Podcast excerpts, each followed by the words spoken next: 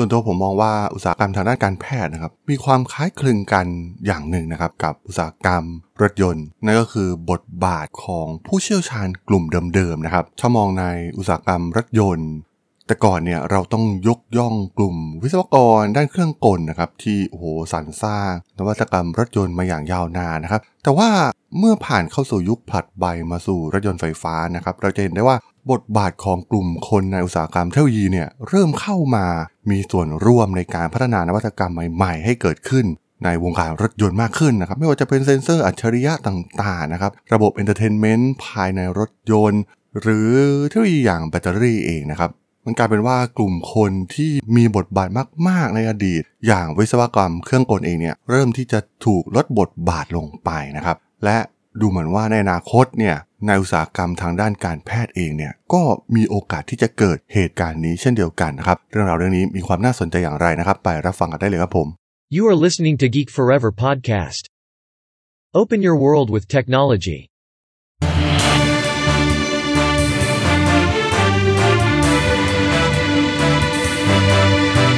This is Geek Daily.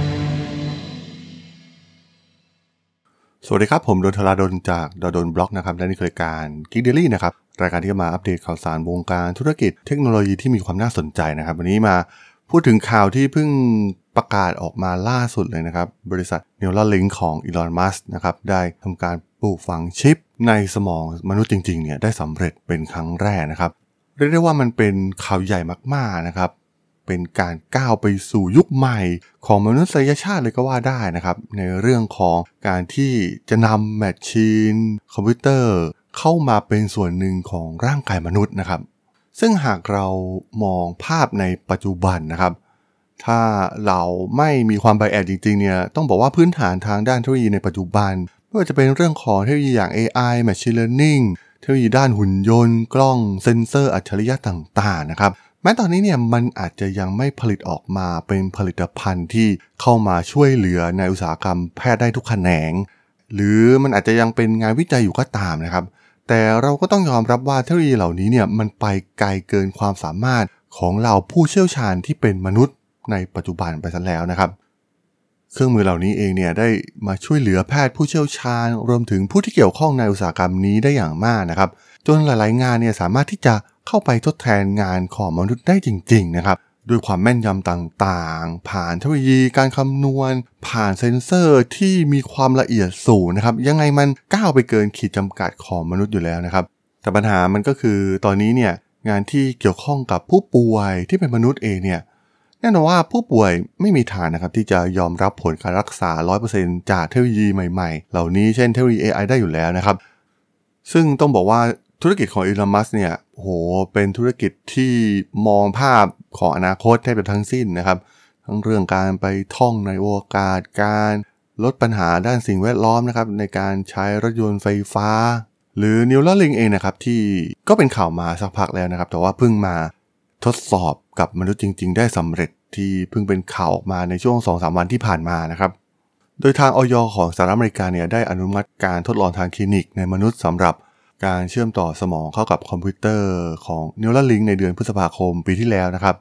และเมื่อเดือนกันยายนปีที่แล้วเนี่ยบริษัทได้ทำการเปิดรับสมัคร ผู้ที่จะมาเข้าทดลองนะครับ โดยเฉพาะผู้ที่เป็นโรคอัมพาตครึ่งซีกแต่ก็ต้องบอกว่ามันก็มีการถกเถียงในแวดวงการแพทย์เช่นเดียวกันนะครับในเรื่องนี้ของอีลอนมัสก์เอง เพราะว่าเทคโนโลยีเหล่านี้เองเนี่ย อีลอนมัสก็ไม่ได้เป็นคนคิดคนนะครับ หรือแม้กระทั่ง Neuralink เองนะครับ มันมีการพัฒนามาอย่างต่อเนื่อง แล้วก็ทำมาตั้งแต่ต้นทศวรรษที่ 2000 แล้วนะครับ แต่ว่าก็อย่างที่เราทราบกันนะครับอีลอนมัสเป็นคนในสื่อ เขาทำอะไรเนี่ย มันก็กลายเป็นที่จับตามองไปทั่วทุกมุมโลกนะครับ มัสเองเนี่ยก็มีนิสัยอย่างหนึ่งนะครับเราะว่าเขาชอบประกาศอะไรแบบยิ่งใหญ่นะครับผ่านสื่อ โดยเฉพาะการที่เขาไปเองเนี่ยเป็นเจ้าของแพลตฟอร์ม X ด้วยนะครับ แต่ว่ารายละเอียดข้อมูลที่เปิดเผยออกมาเนี่ยมีเพียงเล็กน้อยเพียงเท่านั้นนะครับแค่มีการระบุว่าผู้ป่วยได้มีการฟื้นตัวที่ดีหลังจากได้รับการปลูกถ่ายเป็นที่เรียบร้อยแล้ว แต่ถ้าเราลองย้อนกลับไปในกิจการในอดีตของเขา แทบจะทุกบริษัทเขาก็ทำแบบนี้ทุกครั้งนะครับ ทั้ง Tesla ทั้ง SpaceX หรือกิจการอื่นๆ ของเขาอีกมากมายนะครับ มันก็มีทั้งประสบความสำเร็จและความล้มเหลวนะครับ มันไม่ใช่ว่าทุกสิ่งที่อีลอนมัสทำเนี่ย มันจะประสบความสำเร็จไปทั้งหมดสัทีเดียวนะครับ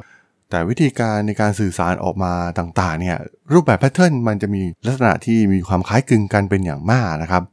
แต่ก็มีผู้เชี่ยวชาญจากหลายส่วนนะครับที่แสดงความกังวลที่ อีลอนมัสเองเนี่ยได้ทำการประกาศเรื่องราวเหล่านี้ออกไปในแพลตฟอร์มโซเชียลมีเดียนะครับ ก็มีความเห็นจากเว็บไซต์อย่าง Scientific American นะครับที่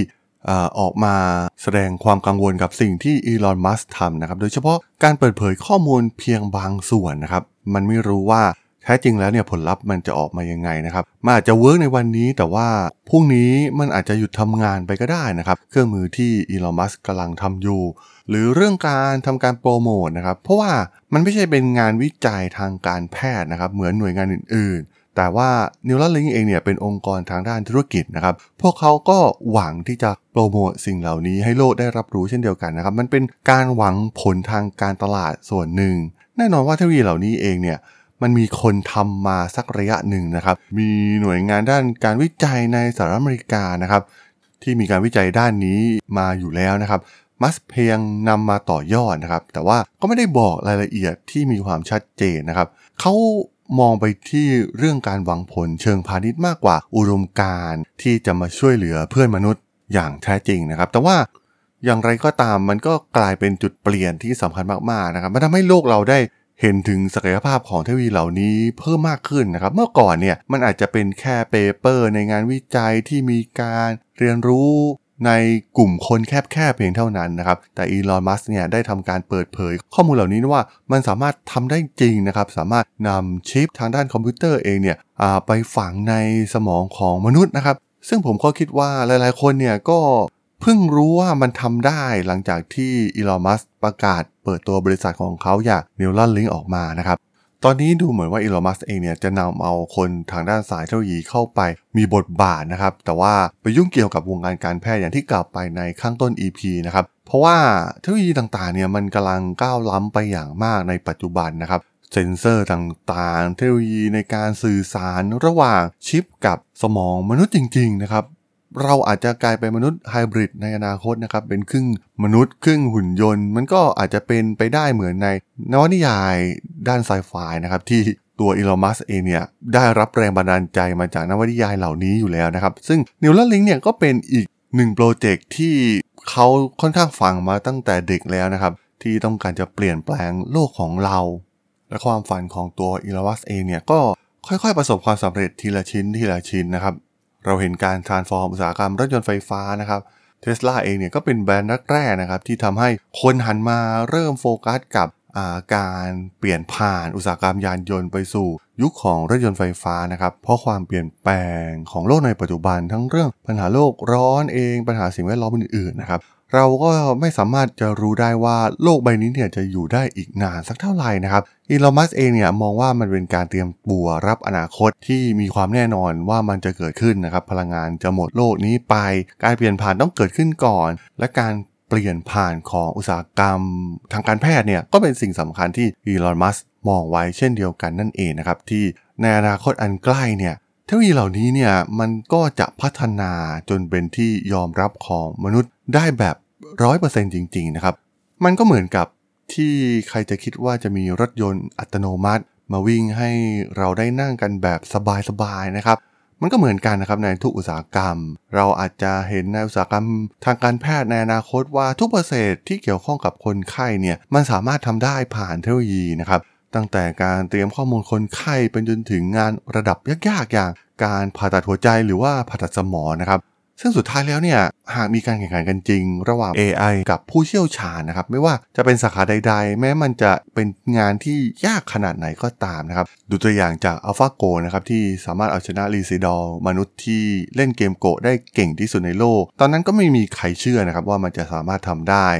เพราะตอนนี้เราก็ต้องยอมรับกันจริงๆนะครับ เราเห็นได้ว่าเทคโนโลยี AI ที่กลายเป็นเทรนเนี่ยโหมันฉลาดมากๆนะครับ มันแสดงให้เห็นว่าตอนนี้พวกมันสามารถพัฒนาขีดความสามารถเกินกว่า ที่มนุษย์เราจะทำได้เป็นที่เรียบร้อยแล้วนั่นเองครับผมสำหรับเรื่องราวของการปลูกฝังชิปในสมองของมนุษย์จาก Neuralink ใน EP นี้เนี่ยผมก็ต้องขอจบไว้เพียงเท่านี้ก่อนนะครับสำหรับเพื่อนๆที่สนใจเรื่องราวทางธุรกิจเทคโนโลยีและวิทยาศาสตร์ใหม่ๆที่มีความน่าสนใจก็สามารถติดตามมาได้นะครับทางช่อง Geek Forever Podcast ตอนนี้ก็มีอยู่ในแพลตฟอร์มหลักๆ ทั้ง Podbean Apple Podcast Google Podcast Spotify YouTube แล้วก็จะมีการอัปโหลดลงแพลตฟอร์ม Blockdit ในทุกๆ ตอนอยู่แล้วด้วยนะครับ ถ้ายังไงก็ฝากกด Follow ฝากกด Subscribe กันด้วยนะครับ แล้วก็ยังมีช่องทางหนึ่งในส่วนของ Line แอดที่ a d t h a d o n t h a R A D H O L สามารถแอดเข้ามาพูดคุยกันได้นะครับ ผมก็จะส่งสาระดีๆ พอดแคสต์ดีๆ ให้ท่านเป็นประจำอยู่แล้วด้วยนะครับ ถ้าอย่างไงก็ ฝากติดตามทางช่องทางต่างๆ กันด้วยนะครับสำหรับใน EP นี้เนี่ยผมต้องขอลากันไปก่อนนะครับ เจอกันใหม่ใน EP หน้านะครับผม สวัสดีครับ